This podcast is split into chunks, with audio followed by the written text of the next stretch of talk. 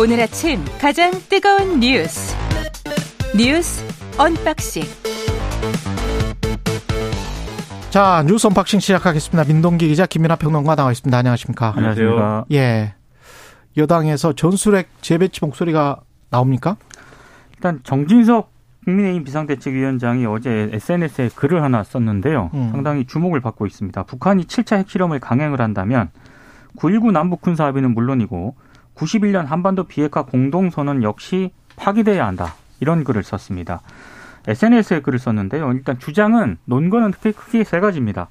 한반도 비핵화 공동선언은 북한에 의해 휴지 조각이 됐다. 그리고 우리만 전술핵을 다 물리고 핵 없는 나라가 됐다. 그래서 더 이상 그 선언에 집착할 필요가 없다. 뭐 이런 음. 주장인데요. 다들 아시겠지만 한반도 비핵화 공동선언은 91년 남북한이 공동으로 발표한 선언이고요. 예. 어, 핵무기 생산, 보유, 사용 등을 하지 않겠다는 합의입니다. 어, 그런데 지금 음, 오늘 조선일보라든가 중앙일보라든가 이 보도를 보면은 어, 우리 정부가 핵 역량 극대화 방안을 놓고 뭐 미국과 본격적인 논의를 좀 시작한다. 뭐 예. 이런 보도도 있고 여러 가지 우리 정부 차원에서 미국 쪽에 모종의 어떤 제안을 한 것과 같은 그런 내용들이 보도가 되고 있거든요. 그래서 이런 것과 연관시켜 봤을 때는 어떤 움직임이 있는 건 분명한 것 같습니다만 다만 이제 한 가지 좀 우려가 되는 점은 이게 현실화 가능성이거든요. 지금 뭐 국제사회라든가 이런 부분에서 상당히 비판을 받을 가능성이 높고 과연 미국이 우리의 전술핵 재배치라든가 여러 가지 그 어, 지금 뭐 NPT 탈퇴라든가 이런 문제랑 같이 걸려 있지 않습니까? 그렇죠. 아, 그래서 이런 부분에 대해서 미국이 과연 용인을 하겠느냐? 한반도 비핵화는 이제 미국이 제시한 아젠다였었습니다. 예. 그래서 현실의 가능성을 놓고 봤을 때 어떤 다른 목적이 있는 것 아니냐라는 그런 지적도 나오고 있습니다. 일단 뭐 거기서 다른 목적이라는 게 이제 최근에 뭐 논란 이런 거를 덮기 위해서 한 거 아니 꺼낸 얘기 아니냐라고 야당은 얘기를 하는데 근데 저는 이게 엄청난 얘기거든요. 1991년에 이제 한반도 비핵화 공동선언까지도 무효화하자라는 거는 엄청난 이야기입니다. 예. 이때 이때 남북 기본 합의서 등이 지금 남북 관계 그리고 대북 정책을 규정하는 가장 주춧돌이 되는 그 선언이고 합의입니다. 근데 이거를 되돌리자고 하는 것은 그 이전으로 돌아가자는 것이고 그 이전에는 그야말로 뭐 그냥 이 상대가 그냥 적국 이상의 의미를 가지지 않았던 그런 시기였던 거 아닙니까? 예. 그런 거를 비춰보면 은 엄청난 얘기를 한 건데 이런 얘기를 단순히 뭐 자신의 어떤 실언이라든가 논란을 덮을 의도로 그냥 꺼냈다고 보이지는 않아요. 어느 정도는 음. 대통령실이라든가 정권 핵심부하고 나름의 공감, 교감 이런 것들이 있으니까 이제 이런 얘기를 꺼내는 것이지. 근데 대통령실은 핵과 관련해서는 전략적 모호성을 유지할 필요가 있다. 약간은 다른 뉘앙스가 나오고 있는데 여당에서 치고 가고 대통령실은 침묵하다가 적절한 시기에 뭔가 결단을 내리는 뭐 그런 모양새를 취하는 걸까요? 그 물밑에서는 뭐 미국 쪽에 어떤 제안을 했고 음. 아, 그 논의가 이루어질 것으로 보인다라는 어떤 보도가 나오고 있는 걸로 봐서는 예. 대통령실도 뭐 일종의 약간 움직임이 있는 것 같긴 합니다. 음. 그러니까 정진석 비대위원장 글은 그러니까 이 한반도 비핵화 공동선언 이전으로 가자는 거는 일차적으로 전술핵 재배치를 명확하게 지시를 하는 겁니다, 지금. 음. 가리키는 건데. 예. 근데 여기에 한술 더 뜨는 사람들이 있어요, 지금 국민의힘에서. 예. 김기현 의원 같은 분들은 이제 음. 어, 지금 이제 라디오 방송이나 이런 데 나와서 자체 핵무장을 해야 된다. 아, 그러니까 우리가 전술핵 재배치라는 거는 미국의 동의가 있어야 되기 때문에 미국이 해줘야 되는 일이기 때문에 음. 그게 뭐 어떻게 될지 알 수가 없고 지금 말씀하신 대로 미국 입장에서 쉽게 해주기가 어려운 거거든요. 첫째로 기존의 비확산 정책에 위배되는 그러한 이제 행보기 때문에 미국이 결정할 수가 없고 예. 두 번째로는 지금 그러지 않아도 이제 어, 러시아 푸틴이 뭐 핵무기를 사용하느냐 마느냐에 대해서 말리고 있는 그런 국면 아닙니까? 그런데 이제 핵 확산으로 가는 그런 방향으로 정책을 잡기가 어렵기 때문에 쉽게 결정할 수 없는 문제인데 그런 경우에는 우리가 자체 핵무장까지 해야 되는 거 아니냐 이 얘기를 한단 말이죠. 근데 자체 핵무장을 얘기를 꺼내면 그거는 NPT를 탈퇴해야 됩니다. 핵확산 그렇죠. 방지 조약을 탈퇴를 해야 되면 그렇게 되면 국제사회가 어떻게 반응할 거냐 이런 것은 굉장히 복잡하고 어려운 문제가 되고 음. 소위 말하는 핵무장에 핵 도미노 현상이 일어날 수 있다. 얘기가 이렇게 되거든요. 핵 도미노라는 거는 사실은 지금 이따 이야기하겠지만 일본이 지금 안보리 상임이사국, 영구 상임이사국이 될때 네. 우리의 스탠스도 굉장히 중요한 상황이고 우리가 그때 뭐 지지를 할 수밖에 없겠죠. 그 지금 상황으로 보면 한미일 동맹을 강조를 하고 있기 때문에 근데 아주 미묘한 상황이 될 수 있습니다. 그러면 일본이나 한국이나 핵 발전소를 오랫동안 유지했던 나라들은 사실 이 정도의 기술이면 탑재 기술까지 포함한다고 하더라도 뭐 6개월 정도면 만들 수 있다라는 이야기를 많이 하잖아요. 기술과 능력은 둘 다 된다. 근데 일본이 만약에 핵무장을 또 한다고 하면 우리는 그때는 왜냐하면 북한이 그쪽으로도 쏘잖아요. 그렇죠. 그쪽 상공을 넘어가서 그래서 우리도 위험해서 안 되겠다. 우리도 핵무장을 자체적으로 해야 되겠다라고 하면 우리는 이렇게 주장을 하는데 그쪽도 그렇게 주장을 하면 그거는 또 지지할 것인지 아주 복잡한 국제 관계가 걸려 있고 중국과 러시아는 또 어떻게 반응할 것인지도 걸려 있기 때문에 이게 그렇죠. 우리는 팍팍팍 나올 수 있는 그래서 이야기인지는 좀 모르겠습니다. 게요. 이게 예. 사실 정진석 위원장도 그렇고 아까 김민하 평론가 이야기 김기현 의원도 그렇고 음, 이게 어마어마한 얘기거든요. 엄청난 거예요. 근데 이 예. 엄청난 얘기를 어, 집권 여당의 위원장과 의원이 어, SNS와 이런 방송에서 이렇게 툭툭 던지듯이 얘기하는 거 이런 태도는 아, 조금 문제가 있지 않나 이런 생각이 좀 듭니다. 그래서 김기현 의원도 유- 유력 당권 주자 아닙니까? 예. 이런, 이런 얘기까지 꺼내서 이게 뭐 핵 도미노 지금 얘기했지만 한미 간의 원자력 협정이나 이런 것도 다 뒤로 돌려야 돼요. 그렇게 되면. 그러니까는 사실상 불가능한 얘기인데 이런 얘기를 막 꺼내서 어쨌든 어, 이 온도를 확 올려놓고 오늘 조선일보 보도를 보면은 실제 대통령실이 추진하는 거는 전술핵을 공유하는 수준으로 미국의 확장 억제를 강화하자고 미 행정부에 요청한 것이다. 이제 이렇게 돼 있습니다. 이게 무슨 예. 얘기냐면은 전술핵 재배치를 명시적으로 하지는 않는 거예요. 왜냐면은 불가능하기 때문에. 그러니까 음. 전술핵이라는 게 지금 미국은 미사일이라든가 뭐 이런 데 실어서 갖고 있는 것이지. 그렇죠. 지금 예를 들면은 우리 예를 들면은 뭐 어, 포병이나 이런 데다 배치할 수 있는 그런 전술핵은 다 이미 이미 미국도 가지고 있지 않거든요. 예. 그러니까 전술핵 재배치를 할 수가 없는 상황이기 때문에 한국 땅의 한, 한국 영토의 전술핵. 그렇습니다. 예. 그렇기 때문에 그런 게 아니라 음. 예를 들면은 이 전술 핵무기를 어떤 형태든지 핵무기를 탑재한 미 항공모함 전단이나 원자력 추진 잠수함이나 이런 전략 자산을 한반도 주변 해역에 상시 배치해달라고 요구했다 라는 게 조선일보 보도예요. 상시 배치. 그렇죠. 예. 그 요거는 전술핵보다는 한 단계가 낮은 얘기이긴 하지만 음. 어쨌든 한반도 주변의 군사적 긴장을 한 단계 더 확 올리는 조치라는 건 또 분명해 보이죠. 그런데 이미 여당이 전술핵의 자체 핵문장까지 얘기해 놓은 상황에서는 오히려 이 조처가 합리적으로 보일 수 있다. 그래서 사실은 여당이 지금 김빼기 하는 거 아니냐 좀 이런 생각도 드는 그런 얘기들입니다. 이게. 알겠습니다. 10년 만에 기준금리는 3%가 됐습니다. 네, 어제 한국은행 금융통화위원회가 두 번째 빅스텝을 단행을 했습니다. 어, 현행 2.5%에서 기준금리를 3%로 0.5%포인트 인상을 했는데요. 말씀하신 것처럼 10년 만에 처음이고요. 다섯 차례 연속 금리 인상이 이루어졌는데, 이것도 사상 처음입니다.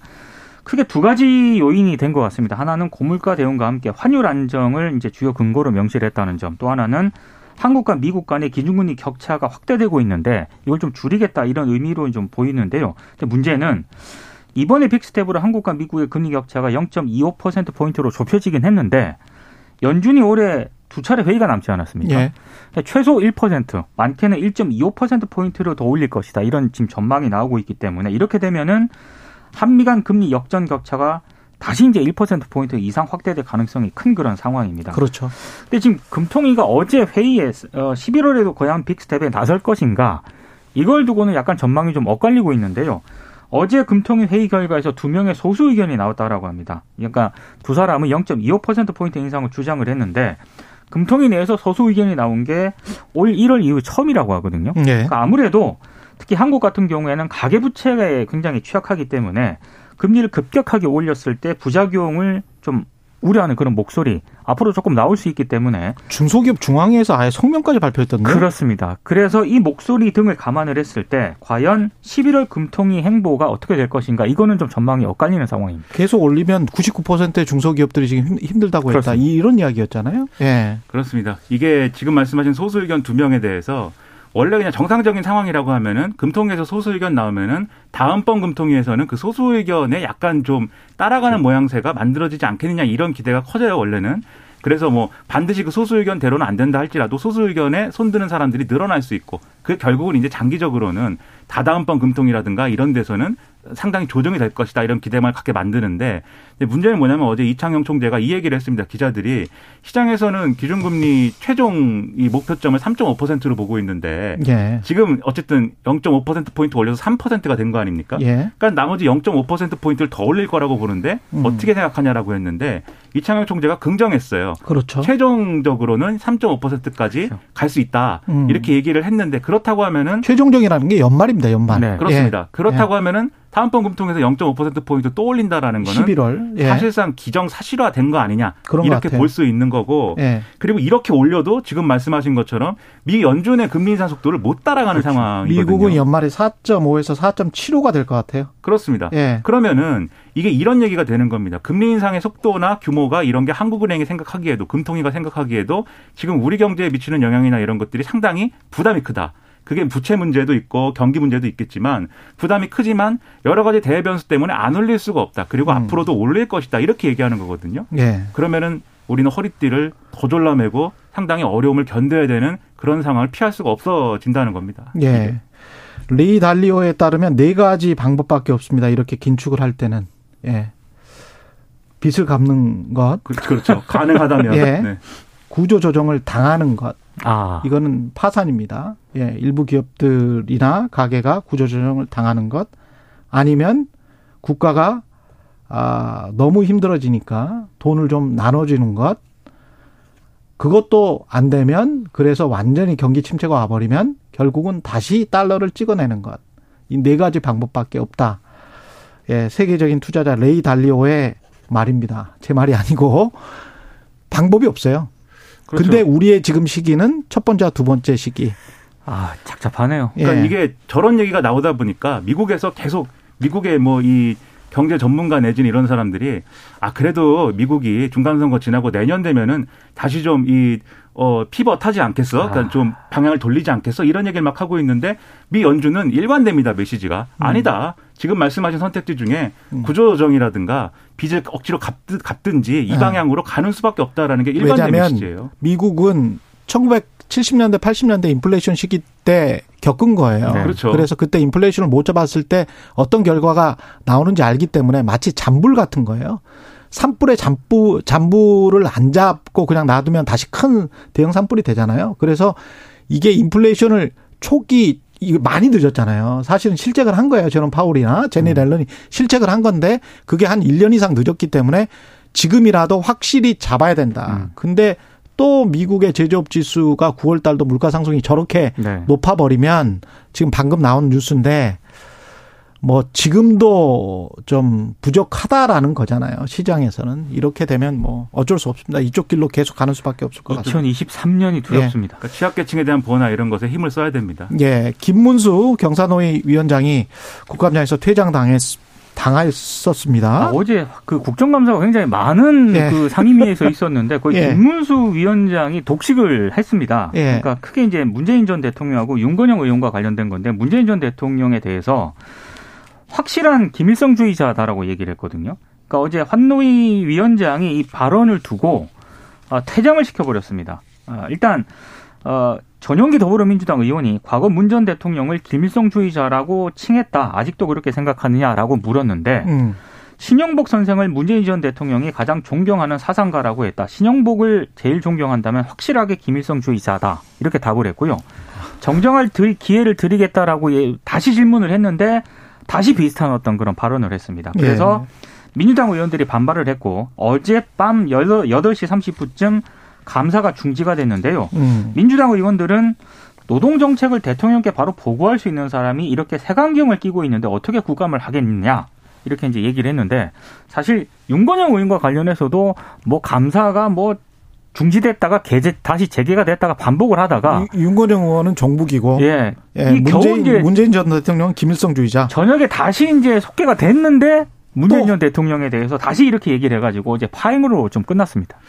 좀 걱정되는 것은 이게 어떤 의도나 계산해 가지고 한 얘기처럼 보이지가 않고 네. 진심이 나온 것처럼 보였거든요. 제 아, 진심이신 것 같아요. 그리고 그러니까요. 양심의 자유에 관해서는 뭐 어떻게 해요? 그렇게 생각한다는데. 그러게 말입니다. 네. 왜냐하면 윤건영 의원에 대해서 과거에 쓴 걸 그러니까 뭐 어떤 뭐 과거의 주체 사상을 추종했던 사람들이 등등등 뭐 이런 음. 얘기에 대해서 그 지금도 그런 측면이 있다고 생각한다라고 말한 것 때문에 중지가 됐었는데 이게 재개되면서 사과했습니다. 김문수 예. 위원장이 여야 협의에 따라서 사과하자 그래서 사과를 하자니까 또 했단 말이에요. 음. 그러고 나서 저녁 때 감사를 또 하는데 이 얘기를 굉장히 어 신영복 선생을 존경한다고 했다면 그것은 김일성 주의자일 수밖에 없다. 신영복 선생이 내 서울대 선배기 때문에 내가 잘한다 뭐 이렇게 얘기를 했다라면 이것은 정말 진심인 것입니다. 그래서 저는 이게 우리는 말씀하신 대로 사상과 양심의 자유가 있기 때문에 어떤 예. 사람이 이렇게 생각할 수 있어요. 그걸 생각할 수 있어요. 생각할 수 예. 있는데 이렇게 생각하는 사람과 이런 말을 이렇게 공개적인 국회에 와갖고 할 수 있는 사람이 경산호 위원장이라는 자리에 걸맞는 사람이냐 자질이 있는 것이냐 준비가 된 것이냐 전혀 그렇지가 않은 것처럼 보이지 않습니까? 예. 사회적 합의기구인데 여기는 음. 합의가 되겠습니까? 이런 분이 하면 그래서 의문인데 그렇다면 도대체 어떤 기준과 어떤 뭐 경로를 가지고 김문수 위원장이 추천이 되고 이 발탁이 된 것인가 저는 이 부분에 상당히 의문이 생기거든요.